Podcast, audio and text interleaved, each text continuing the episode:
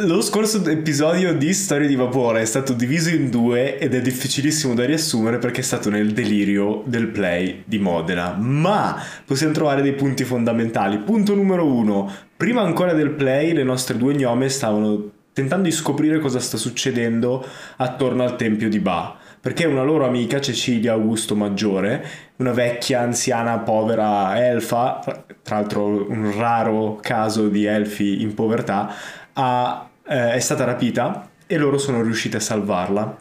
Nel play invece abbiamo fatto questo episodio fondamentalmente one shot dove le nostre due gnome sono state coinvolte in una rapina in banca. Rapina in banca che è stata di, di, successo più o meno perché hanno scoperto durante la rapina che c'era all'interno della banca un criptorio criptorio che si è evoluto diciamo mentre erano dentro le nostre eroine e che si è rivelato essere non solo un mostro che conosciamo da Dungeons and Dragons ma senziente e parlante. Quindi sono qui con Giada Taribelli. Ciao Giada. Ciao. E Viola Sanguinetti. Ciao. Ciao Viola e io sono Emilio Palmerini e sono il vostro Dungeon Master per le nostre storie di vapore.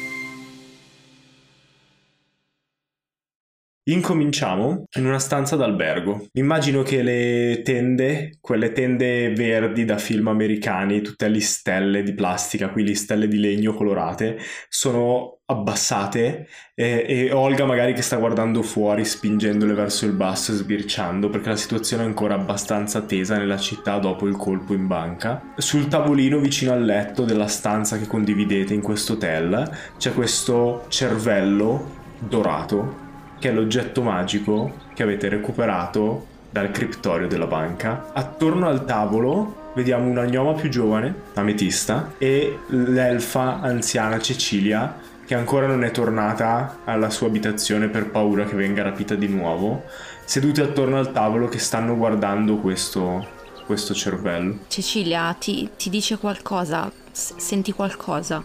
Vedi che la vecchietta allunga le mani verso il, il cervello e dice no non sento niente.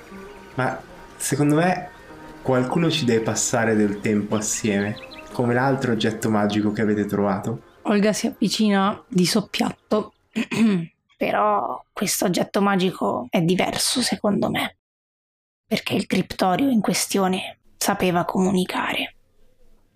Forse è più potente. Non lo so mi fa paura. Mm. Sì, non è stato un bel incontro, quello dell'altro giorno. Se c'è una cosa che ho imparato, interviene Cecilia, dalla magia è che tende sempre a crescere nelle persone che la coltivano. Non so se è valido anche per i criptorei, ma potrebbe essere qualcosa del genere, che stia aumentando la magia in qualche modo. Hmm. Quindi diventeranno sempre più potenti e pericolosi. Mi sembra una conclusione logica. Questo potrebbe essere un problema, considerando poi che c'è stato quello strano caso degli altri cacciatori di criptorei. No, Olga? Sì. Sì, dobbiamo ancora risolvere quella faccenda. Potevo chiedere ad Agatha adesso che ci penso di indagare. Non so, io proverei comunque a studiarlo questo oggetto e non so com'è la situazione là fuori. Secondo te, Olga, possiamo, possiamo uscire? E Olga torna a guardare dalle stelle della tapparella fuori dalla finestra. Tira su percezione. Uh, è un 20 naturale più tipo 3. Sì, 23. Non te l'avrei detto, ma con 23 sta piovendo fuori. La pioggia scroscia eh, non forte come il temporale in cui avete conosciuto Kraus, ma abbastanza da inondare la città d'acqua e si sente il gracidare delle rane che sbucano fuori con la pioggia. Quando guardi fuori, e immagino la, la, la, vecchia gnoma che guarda con gli occhi azzurri oltre al vetro coperto d'acqua per la strada.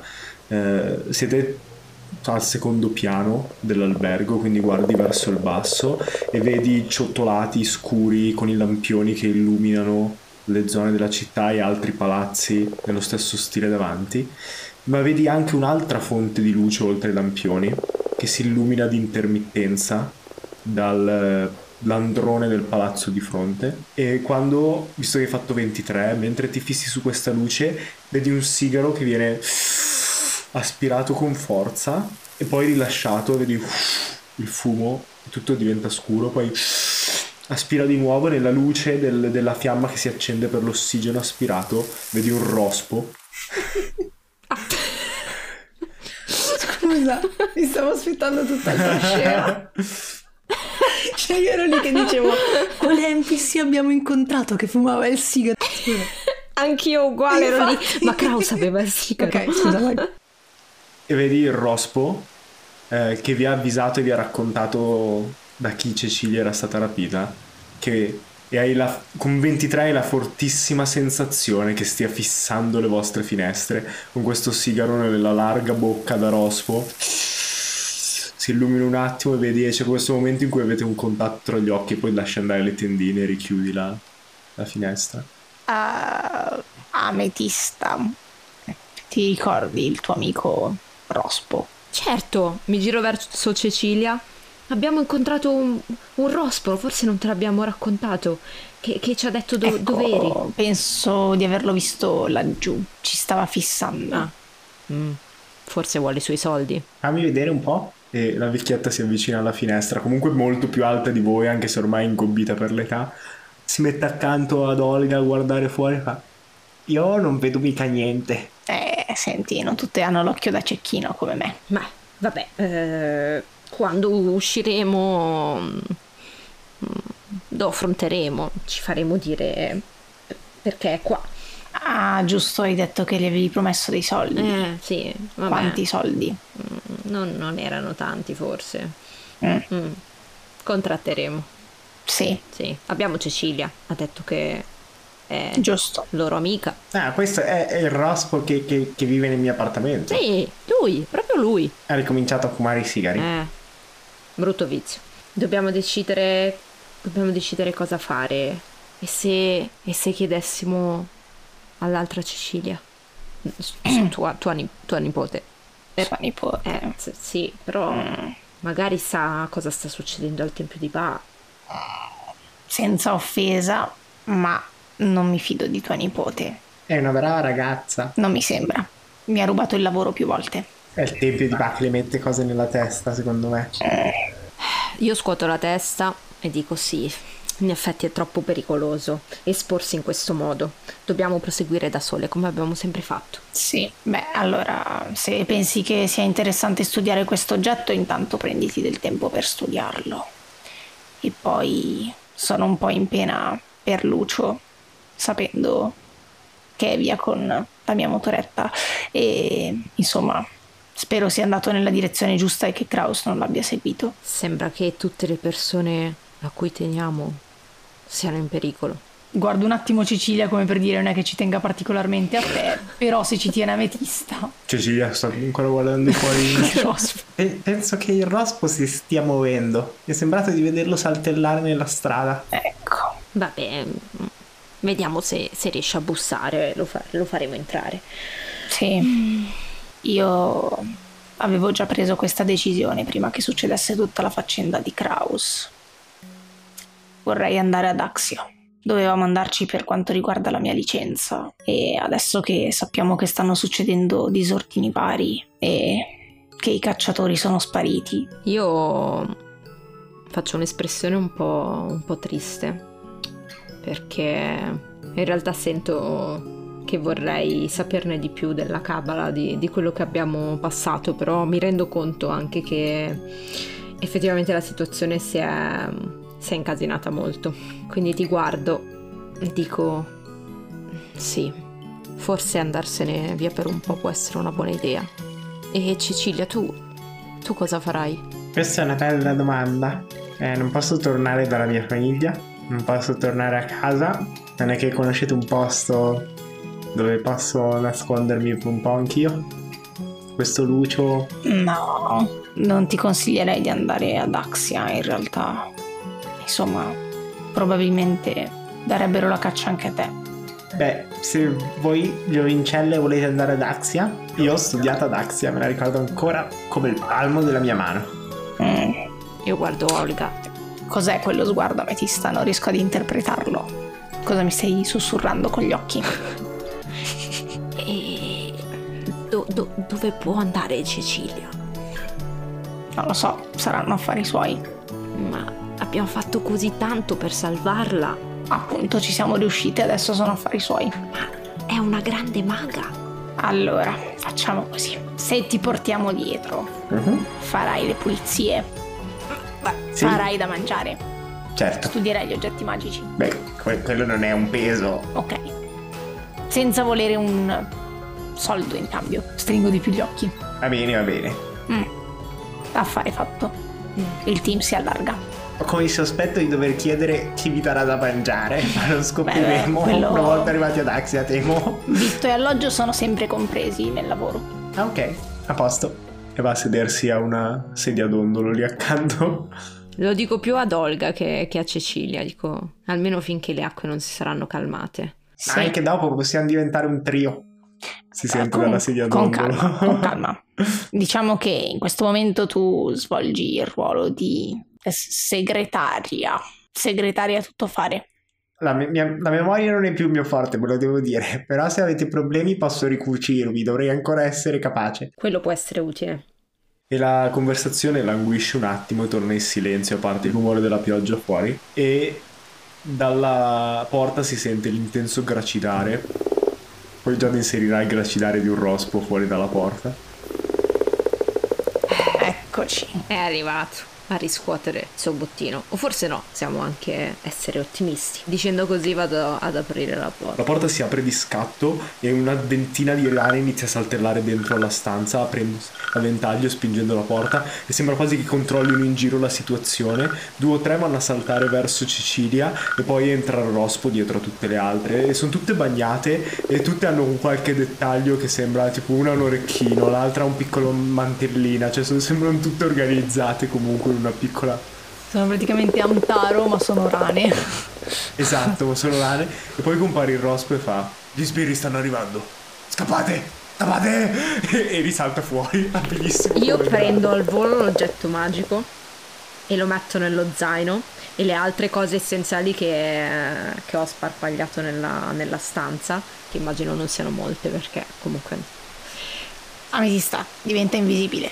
Io userò questo. E tengo in pugno il medaglione e mi trasformo. Mentre senti il calore del medaglione che aumenta nelle tue mani la magia inizia a girare attorno a cambiare il tuo aspetto, Ametista, quando guardi Olga, rimani per un attimo paralizzata perché è identica a tuo padre.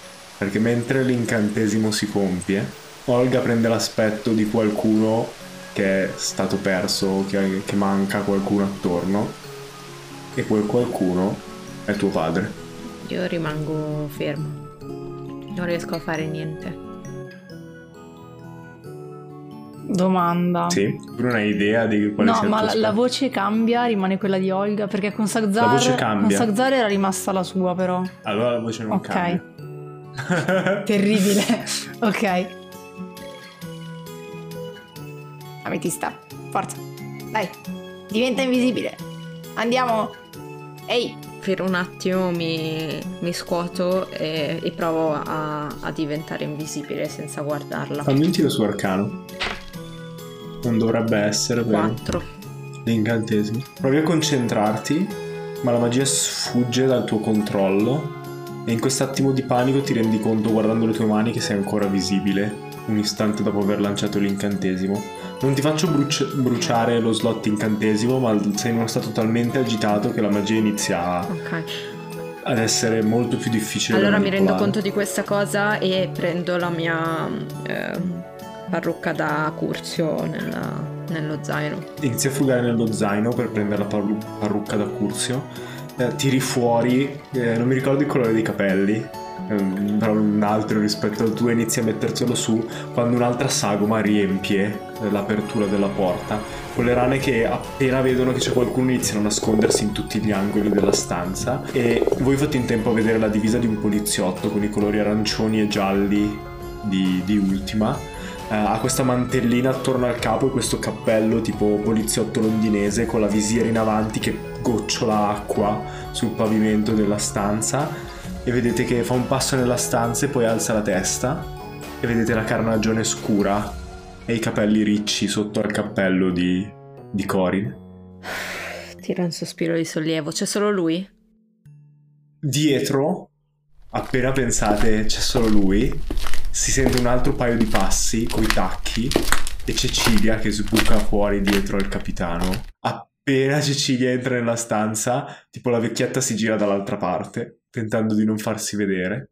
E c'è un attimo in cui tutti si guardano, tipo Cecilia riconosce sua nonna, Co- Corin non sa bene cosa dire dopo essere entrato così di scatto e voi che siete paralizzate non sapete cosa fare. Sì, soprattutto perché io non so ancora che aspetto ho, quindi cerco Sì. nella stanza qualcosa che mi faccia cioè, vedere il mio riflesso perché non so come agire, non sapendo chi sto impersonando. Mentre sia Cecilia minore che Cecilia maggiore hanno comunque una sensazione della, della tensione che c'è nella stanza, Corin è soltanto confuso, guarda Ametista, guarda l'uomo, l'ognomo accanto che non riconosce, no? Con l'aspetto del padre di Ametista e dice "C- c- c- c- O- Olga dov'è? Cosa ci fate qua? Mi, mi- mi è arrivata una se- segnalazione dalla centrale Per cosa? per, per- per trovarvi ed entra nella stanza che sposta dentro Cecilia e chiude la porta. Che, che- che- cosa avete cambiato? E chi, chi sei tu? Indicando il. indicando Mm, Do- Olga. Dopo io continuo a parlare senza guardare dalla parte di Olga perché non, non riesco. E guardo Corin e dico: dopo, dopo ti spieghiamo quella cosa, ma mm, non abbiamo fatto niente. C'era un criptorio e, e abbiamo cercato di sconfiggerlo. E per dimostrare questa cosa tiro fuori l'oggetto magico. Ok, quindi rimetti di nuovo la mano nello zaino e tiri fuori questo cervello dorato. Ne- nella ba- banca c'era un c- criptorio. Sì, e- ed era molto più pericoloso di quelli che abbiamo incontrato finora. Aveva incantato tutti. Perché non me l'avete detto proprio prima di entrare? Mi, mi- mi- mi hanno detto che cercavano qu- qu- qualcuno che ha tent- tentato di rapinare la banca, che, risponde alle tue descrizioni, a qu- quella È di stato Olga. tutto, t- tutto veloce, era una situazione di pericolo, non avevamo tempo, c'erano delle persone in pericolo. Corim, davvero. Dopo quello che è successo con Kraus, ancora non ti fidi? Intanto il mio cuore si sta spezzando in tanti piccoli pezzi. Io vorrei fidarmi, ma non mi state dando tanta ragione per fidarmi.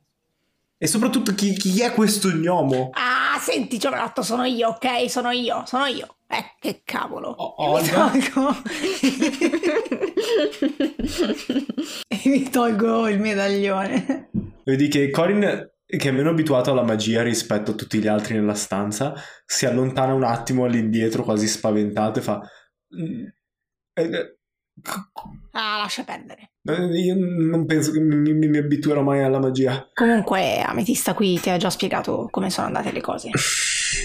Stavamo indagando su un criptorio insieme ai servizi segreti, per quello non abbiamo potuto avvisarti. E anche questa informazione che ti stiamo dando non dovremmo dartela, soprattutto perché non sei da solo. Sono altamente riservate. E guardo Cecilia negli occhi proprio fulminandola. Cecilia non è più dietro a Corin e quando spostate l'attenzione sul- dal- dall'elfo verso di lei, vedete che si è cautamente avvicinata a sua nonna, ma sua nonna continua a non guardarla. Se, se lasciate un attimo fare la scena e lo osservate, vedete l'elfa che si tipo inginocchia accanto alla sedia dondolo e inizia a mormorare qualcosa nell'orecchio della, della vecchia. Io non riesco a trattenere una battuta tagliente e dico per colpa di, di quelli come te, tua nonna ha rischiato grosso.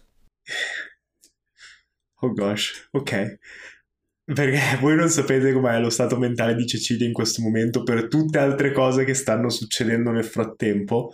Quindi quando tiri questa battuta, vedi che è come se l'avessi colpita fisicamente e china un attimo la testa e in quell'attimo Cecilia Maggiore si gira, il volto rugoso irrigato dalle lacrime e dice scusate un attimo devo, devo, andare in bagno. E gira attorno alla nipote ed entra nel bagno privato della camera chiudendoselo alle spalle. E, e, tipo Cecilia si alza e a un attimo vedi tutto il suo caratteraccio che inizia a uscire fuori verso di te come un lampo d'ira negli occhi e poi tenta di tenerlo a bada e fa non so di cosa tu stia parlando ma non è questo il momento. Ho bisogno del vostro aiuto. E Corin tipo le mette una mano sulla spalla e dice sì, Cecilia mi ha chiesto aiuto e io non, non so cosa fare.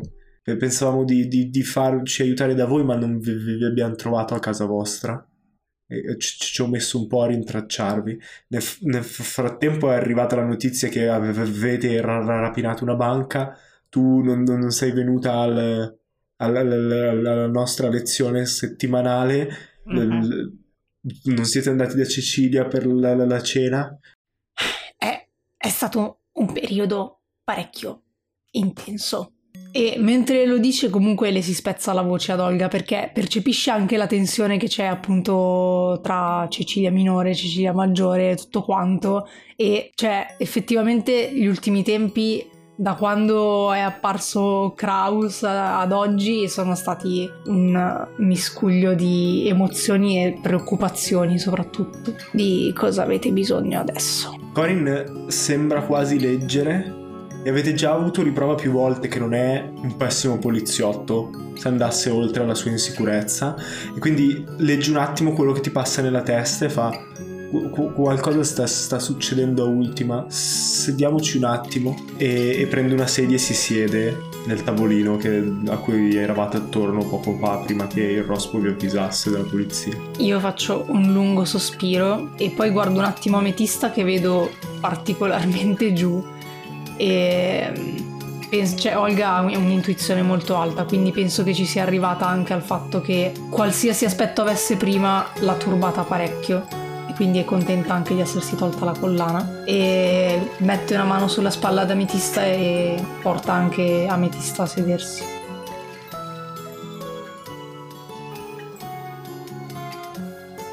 Cecilia è l'ultima che raggiunge il tavolo, vedete che esita un secondo e vuole andare verso la porta del bagno, poi ci ripensa e si siede a una delle sedie lì attorno. Tira un sospiro ed è la prima a parlare. Quando vi ho offerto una cena, um, e mi ti guarda Metista, dispiace dirlo, ma ho bisogno del vostro aiuto, avevo bisogno del vostro aiuto. Una mia amica, Chiara, vive con me nel, nel tempio di Ba, un'altra suora come me, anche se più nella parte di, di dottrina e non nella parte della spada. Era un po' di tempo che si comportava in modo strano. Ametista, ti, ti ho vista usare la magia quando eravamo a l'ultimissima e, non, non mi sono stupita perché l'avevo già vista. Anche Chiara ha iniziato a sviluppare poteri magici qualche mese fa e quindi anche nel tempio sapevamo che stava succedendo qualcosa. Ma la, la magia l'ha cambiata e non, non, sapevo a chi chiedere per a chi chiedere aiuto e poi ho visto che sapevi usare la magia. In che modo è cambiata? Vedi Corin che le appoggia di nuovo una mano sulla spalla come per calmarla e Cecilia gli spiega abbiamo orari diversi, facciamo cose diverse all'interno del tempio, ma troviamo sempre mezz'ora al giorno per parlarci tra una lezione e l'altro, tra un compito e l'altro, un addestramento e l'altro. E da un po' di tempo a questa parte no. E allora sono andato a cercarla e non si presentava più neanche alle lezioni, nessuno sapeva cosa facesse, non era nella sua cella al tempio. E ho provato a parlarle, mi ha detto che non erano affari miei non so, io non mi sono sentita diversa quando ho iniziato a sperimentare la magia. Non, non in quel modo perlomeno, ma è anche vero che ho avuto Cecilia ad aiutarmi. Non so se questo possa centrare qualcosa. E lo dico abbassando un po' lo sguardo. Mia nonna? Vedi Corin che fa 2 più 2 in quel momento inizia tipo a indicare con le dita tentando di, di collegare. Non sapevi dei poteri di tua nonna. È da un po' che non la vedevo. Inside check. 13. Eh, diciamo che ehm, si sta già tanto comportando in modo diverso rispetto a quello che la vedete di solito. Quindi Olga, per il tuo carattere, sicuramente hai il dubbio che stia tentando di ottenere qualcosa da voi e quindi stia facendo il possibile per essere più gentile e per apparire più turbata di quello che è. Di sicuro c'è qualcos'altro che manca per tutto quel turbamento, ma non sei sicura di cosa. Ehm, perché non è abbastanza 13 per, non sei abbastanza percettiva in questo momento per capire in che direzione sta andando Cecilia. Mm. Beh, comunque noi non so se possiamo fare qualcosa a questo punto. E Corin eh, smette di, di, calcolare un attimo cosa diavolo ci fa la nonna con voi e dice oh, eh, n- non è quello il problema. N- non è solo quello, la, la, l'amica di Cecilia è scomparsa. È, è esattamente un giorno fa. Non, non, è più lì, non è più e abbiamo una, una lettera. Io guardo Ametista. Anch'io la sto guardando, Olga. Io direi che è il momento di mettere le carte scoperte sul tavolo. Sì, forse sì. Ma dovete prometterci, e guardo Corinne e, e Cecilia, che quello che vi diciamo non cercherete di usarlo contro di noi. Lo stiamo facendo per voi, se no staremmo zitte. Eh, eh, eh in, in, cambio però voglio una cosa e, e la voglio veramente. Spara. Mi dite cosa è successo veramente con il sicario e l- la banca. Va bene. Ok. Prima parliamo del problema. Allora quello che mi direte rimane in questa stanza. Mi fido di voi. Non è un problema nostro. Forse, forse. Quello che ci è successo. Noi siamo nel giusto ma è pericoloso. C- c'entra Rauco? Che cosa ha fatto questa volta? Allora, ti ricordi, no? Che eravamo venute in centrale, ti avevamo detto che era sparita un'amica non, di Ametista. Non penso che lo dimenticherò presto. Ecco. Bene, eh, Rauco l'aveva rapita. È Cecilia in ogni caso quella che è andata in bagno. Sua nonna. E Cecilia tipo, mia nonna è stata rapita? Rauco l'ha rapita e l'ha portata in un posto sperduto per uh, il tempio di Ba, no, che a quanto pare fa parte della Cabala. No, non, non, ha, non, ha, senso questa cosa, non facciamo queste cose. Non importa tempio. se non ha senso. Noi abbiamo rischiato la vita per colpa loro. Cecilia ha rischiato la vita per colpa loro. E lo dico, mm, sono molto turbata ancora, molto arrabbiata che, che, venga messa in discussione questa cosa in cui io sono sicura di quello che ho fatto, non come con la banca. Mi fa molto arrabbiare. Vedi Cecilia che si alza, appena tu alzi la voce si alza di scatto e batte le, le mani sul tavolo e fa ho tentato di essere gentile e di chiedere il vostro aiuto, è, è stato un errore, se devo soltanto sorbirmi altre bugie da voi. Non è una bugia. Appena lei si alza con questo tono parlare ad Ametista, io mi alzo e mi metto davanti ad Ametista. E quando dice così sul fatto delle bugie degli gnomi, porto comunque una mano vicino alla pistola. Ok, e poi mi immagino anche che comunque tu sei stato un ufficiale, quindi quando vuoi sai come rimettere in riga una persona mm-hmm. che non... Quindi se puoi decidere tu se vuoi farle un discorso adesso o soltanto intimorirla con la tua presenza. Innanzitutto la intimorisco con la mia presenza e poi faccio il discorso. Ok.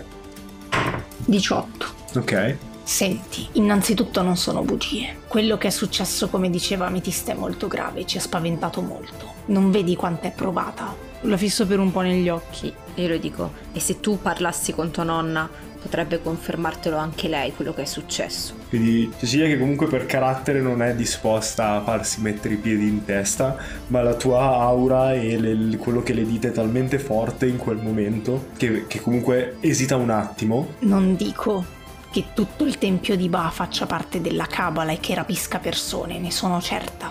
Ma di sicuro il tempio di Ba da qualche tempo è interessato a cose che non lo riguardano, come i criptorei, la magia e, ultimamente, evidentemente, qualcuno che fa parte del tempio di Ba deve aver trovato dei vecchi libri su questa Cabala e si è messo in testa di studiare la magia rapendo le persone che sanno praticarla come ad esempio tua nonna e la tua amica.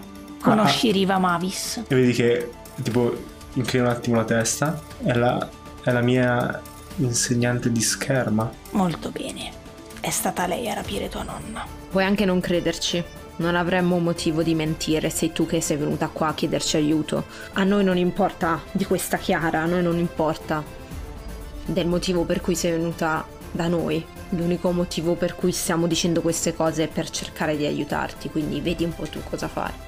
Vedi che Cecilia è sempre vestita in abiti maschili, ha questa mantella simile a quella che ha Corin addosso, ma completamente nera con il simbolo della spada con le stelle, o era la lancia con le stelle, non mi ricordo mai, ma è il simbolo del, della parte guerriera dell'ordine di Ba. E tira fuori da sotto la mantella una lettera in risposta alle vostre affermazioni, la apre inizia a leggere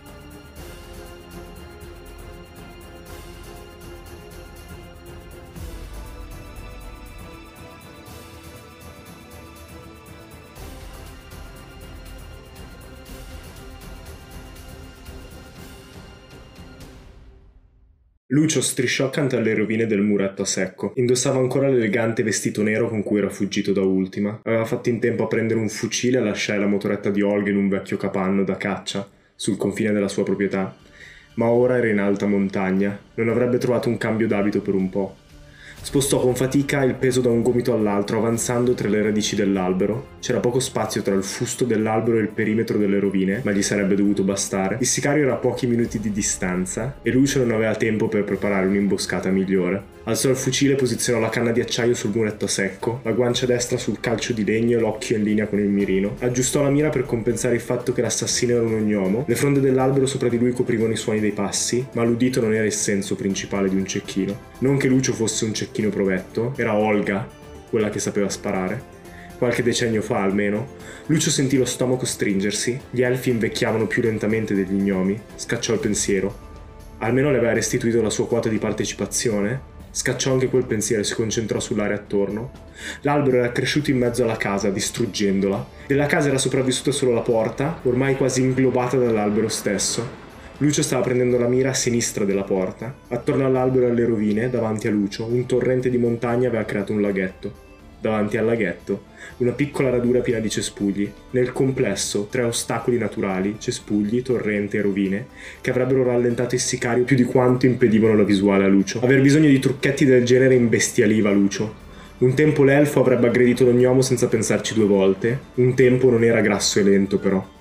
Sentì la rabbia accendersi come carbone ben conservato. Un tempo, pensò digrignando i denti, nessuno era in grado di creare spade di fuoco dal nulla, volare o piegare il metallo con il pensiero. Durante la guerra il gioco era onesto, basato più sul coraggio e sulla fortuna che sui trucchetti. Invece Lucio era stato aggredito da un ognomo con le braccia fatte interamente di metallo vivo, che aveva preso più di un colpo di pistola in pieno e non era morto, e che era riuscito a ucciderlo con un colpo al cuore. Il fatto che Lucio stesso fosse sopravvissuto al colpo di... grazie ad un oggetto magico lo faceva arrabbiare ancora di più. Il mondo non aveva più un cazzo di senso. I cespugli dall'altro lato della radura si mossero. L'elfo strinse il dito sul grilletto, spinse in avanti la spalla pronto ad accompagnare il rinculo. Un altro breve movimento più vicino. Lucio ispirò, chiuse l'occhio sinistro. I cespugli si separarono proprio davanti al sentiero e Lucio sparò. Un tonfo. Lucio aveva colpito il bersaglio. L'elfo mosse l'otturatore facendo volare il bussolo rovente, spinse la manovella in avanti accompagnando il prossimo colpo in canna. L'ognomo era caduto a terra per il colpo ma si stava rialzando. Si stava rialzando spostando il peso in avanti e a fatica. Lucio si era aspettato che rotolasse di lato, al sicuro. Dai cespugli non era uscito un ognomo, ma un bambino elfico. Un bambino a cui Lucio aveva sparato per errore. Che cazzo? ringhiò Lucio. Che cazzo, che cazzo, che cazzo? Si alzò di scatto e saltò oltre il muretto a secco. Iniziò a correre nel torrente sollevando grossi spruzzi d'acqua. Il bambino si era rialzato in piedi ma stava barcollando il completo da caccia si stava già impregnando di sangue all'altezza dell'addome. Lucio lo raggiunse, lo strinse tra le braccia, accarezzandogli i capelli e dicendogli che tutto sarebbe andato bene. Tacito sorrise, pallido, sotto i capelli rossi come il fuoco. Questa piccola finestra di narrazione che abbiamo deciso di inserire per gli ultimi tre episodi di Storia di Vapore è offerta da Didier Cechin, Didi è un commercialista e se avete bisogno dei suoi servigi potete andare sul sito www.studiocheckin.com www.studiocheckin.com o chiamarlo al numero 329 542 8118 329 542 8118 Marco lavora a domicilio anche via webcam e al, e al, computer ed è specializzato in cessioni di credito e sconto in fattura per ristrutturazioni, visti di conformità sul 110% e successioni. In questo periodo ovviamente si occupa anche di 730. Quindi spero che questa parte narrativa vi sia piaciuta, ma adesso torniamo alle nostre Storie di vapore.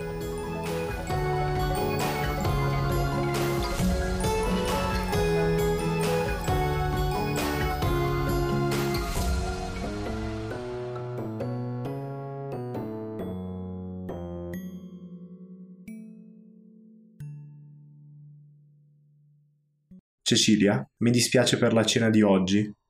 Non avrei voluto saltarla. Ci tenevo a conoscere le tue amiche gnomie di cui mi hai parlato, ma non importa, non importa più. Si ferma un attimo. Ho come la sensazione che la mia vita non mi appartenga tra queste mura e ho solo un modo per riprenderla. Spero di poterti spiegare al mio ritorno tra qualche giorno. Nel caso non fosse così, sappi.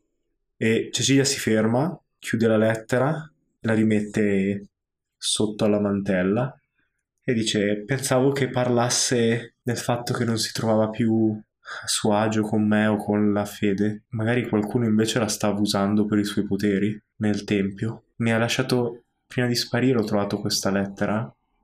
È per quello che ho chiamato Corin. Speravo prima di parlare anche con voi la sera, visto che avevo già organizzato la cena, ma quando non vi siete presentate sono andato subito dal capitano. Sei assolutamente certa che quella sia la sua scrittura?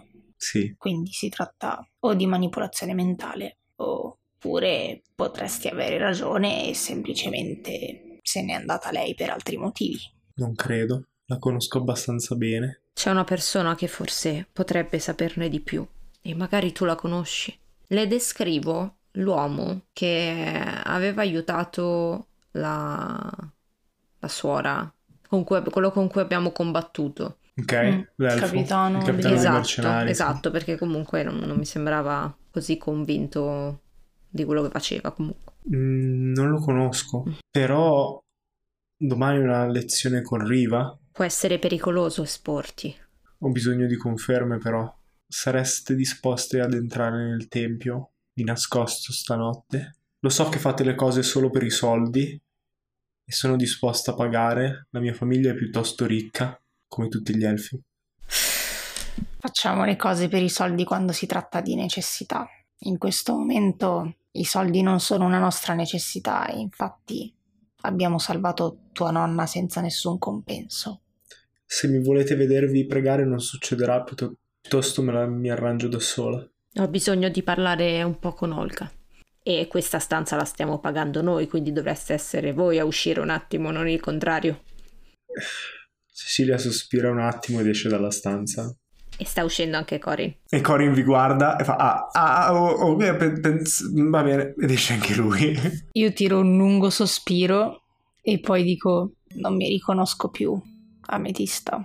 Io in questo in questi ultimi giorni sto provando compassione per gli elfi. Olga, eh, non mi fa piacere ritornare nel tempio di Ba. Mi ricorda quello che abbiamo fatto e anche se Cecilia ora è qua, mm, sono state ore mm, di cui forse mi pento. Lo so. Però vorrei saperne di più di quello che sta succedendo. Prima... No, vorrei... vorrei capire... E non finisco la frase.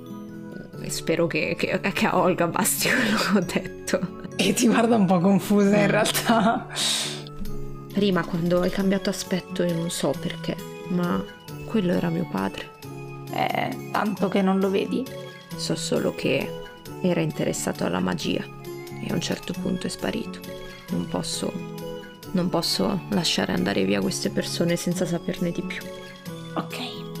Ah, al diavolo la caccia ai criptorei.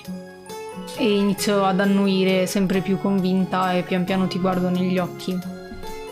Cercherò di tenere a bada i miei poteri questa volta. Sì.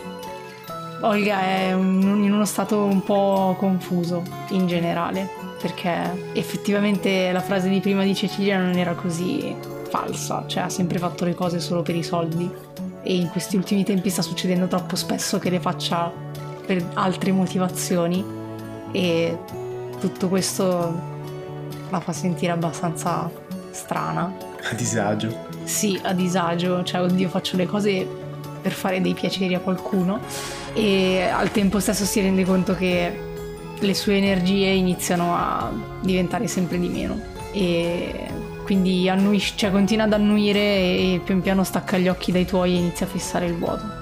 E voglio sapere questa cosa, cioè se la intendi come frase, nel senso che, perché da come l'hai detta posso interpretarla in due modi, no? Si può interpretare come sta cambiando perché si è accorta che gli rimane poco tempo, oppure la possiamo interpretare come si è accorta che c'è un'altra valuta nel mondo che i favori che lei può fare alla gente e finché ha forze può farli per poi riscuotere quando ne avrà bisogno Mm. lei.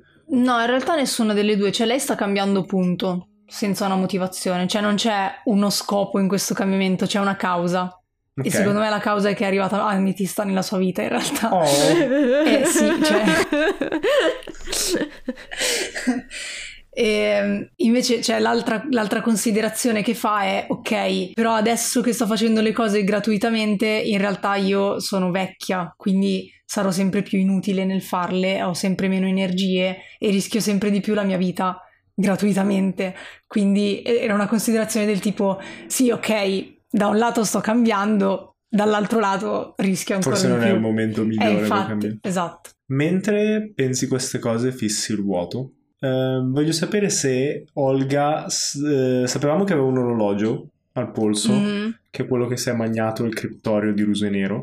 no, quello era l'orologio da taschino. Ah, da taschino. Voglio Mm. sapere se addosso hai qualcos'altro di meccanico. L'orologio so, al polso. Qualche giochetto, l'orologio al polso, ok. Mhm. Nel momento in cui provi tutte queste sensazioni e riconosci il tuo cambiamento, ma anche quanto sia rischioso, senti qualcosa muoversi al polso e guardi con stupore e vedi che il tuo orologio è cambiato. Adesso ha questa piccola. Non immagino come un normalissimo orologio, un disco di, di rame con sopra le lancette che si muovono. E adesso in questo disco si è aperta come una porta eh, incisa nel, sotto una delle lancette. E mentre guardi, batte, batte l'ora, le 10, qualcosa del genere. E la porticina si apre e un piccolo, come si dice, orologio a cucù, no? Un piccolo, Mhm. un picchio esce fuori e inizia a battere tipo 10 volte contro il rame dell'orologio e poi sparisce da dove è arrivato. Si richiude e scompare. E in questo momento anche la magia gnomica di Olga inizia What? a prendere forma. No, sono magica anch'io. Sì, perché Che era figata! Non l'abbiamo mai spiegato, ma adesso che si è attivato tutte e due posso finalmente dirlo, se veramente non l'ho mai spiegato. Eh, il fatto che Ametista possa parlare con gli animali non è dovuto al fatto che è uno stregone, è dovuto al fatto che è uno gnomo. Ok. E quindi Ok. cioè, gli gnomi, anche gli gnomi della tua discendenza, che sono legati Mm. alle cose meccaniche, possono fare una certa serie di cose che nel manuale è al limite tra la loro abilità manuale le mac- e la loro magia, tipo dare vita a piccoli giocattoli e cose del genere. Quindi in questo momento di, di grande eh, trambusto emotivo di tutte queste cose che stanno succedendo in fretta che l'hanno spinta al limite, anche la magia di Olga si è accesa. Ok, e io rimango a fissarmi il polso che nel frattempo ho portato davanti agli occhi e immagino che anche Ametista abbia visto Eh, tutto non so, questo. io ho visto.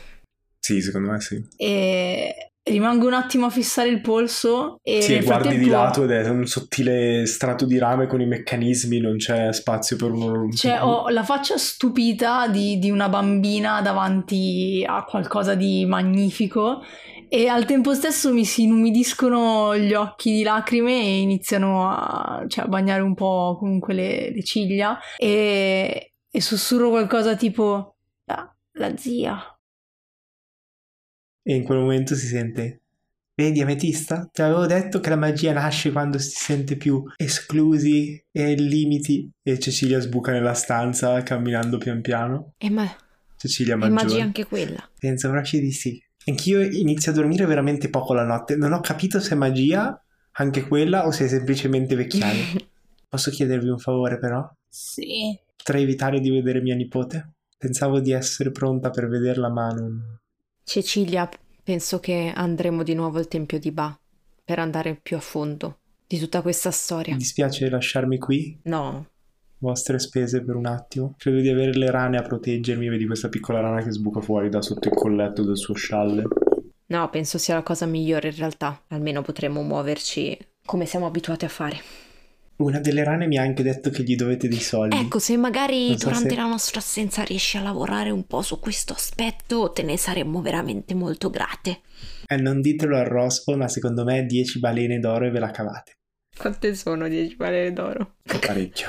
Eh, Però non tanto. rispetto a quello che avete. Avevate Vabbè, 200 balene d'oro e adesso Sì. si è un po' ridotto per Cioè, eh, l'albergo. Nel ma- senso, per, per- per un rospo mi sembra un po' esagerato. Non lo so, eh, sono indecisa se, se fare delle domande o meno a Cecilia, perché è un po' peso questa parte e non so se approfondire o no. Io in realtà mm, credo non farei più aspettare fuori. Cioè, penso, Ah, penso ti. Magari ti, ti guardo e ti dico: "Mm, Sei pronta a dire loro quello che abbiamo scelto o, o hai bisogno ancora di un attimo? Va bene, facciamoli entrare. E tu, e guardo Cecilia maggiore, eh, to- torna pure in bagno se vuoi. Torna in bagno, sì, e inizia con la testa bassa a zampettare in bagno e chiudersi la porta alle spalle. Ma non ce n'è bisogno, perché quando riaprite la porta c'è solo Corin che è tipo agitato, tenta di trattenersi e fa... Ho, ho- ho provato a fermarla, ma, ma- ma è fuori di sé. Sta andando al tempio di Ba. Sta andando da riva, Mavis. Stavamo per No. andare con lei, ma un po' di Stupida, pazienza. Stupida elfa, stupida elfa, stupida elfa. Gli- gliel'ho detto, ha detto che non l'avreste mai aiutata, che nessuno l'ha mai aiutata per... per- per- per- per- Non ti preoccupare, non so- adesso forse ci conviene Mm. raggiungerla. Tu vieni con noi? Io, io penso di po- po- poter essere utile almeno in quello. E mentre uscite, noi vediamo la telecamera che esce, eh, va nella direzione opposta rispetto a voi, voi ci passate davanti uno dopo l'altra, esce fuori dalla finestra della camera attraverso il vetro e vediamo che mentre voi uscite, Cecilia sta già correndo sotto la pioggia con la lancia che ha recuperato dal vestibolo all'entrata dell'albergo e il corsetto di, di Gravitassium già legato al petto e mentre voi uscite di corsa dall'albergo sotto la pioggia con i cappucci e le tele cerate addosso per non bagnarvi. Riuscite a vedere la silhouette dell'elfa che salta sopra un balcone e poi da lì si lancia verso il tetto di un palazzo e inizia a correre verso il tetto di Ba e mentre le- le- le- vediamo l'elfa che corre da tetto a tetto c'è un ultimo fulmine per l'inizio di un altro temporale ad ultima mentre il tuono rimbomba per la città chiudiamo l'episodio di oggi di Storia di Vapore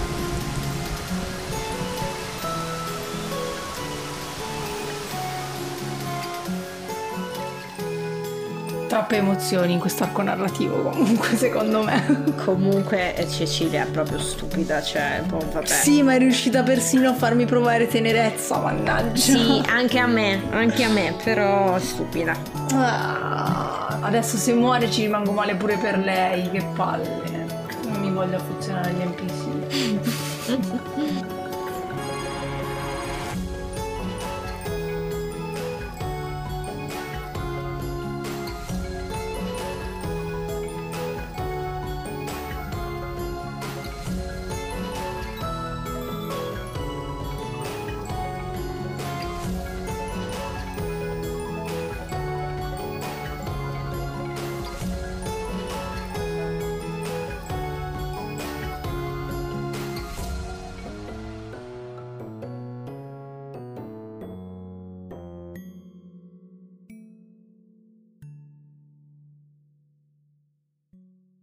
Olga Gori è interpretata da Giada Teribelli, che trovate su Instagram come Giada di Ruolo. Ametista è interpretata da Viola Sanguinetti, che trovate su Instagram come Viovagram. Il master è Emilio Palmerini. Character design e cover di Marco Mallia, musiche di Nomana Music, editing e sound design di Giada Taribelli.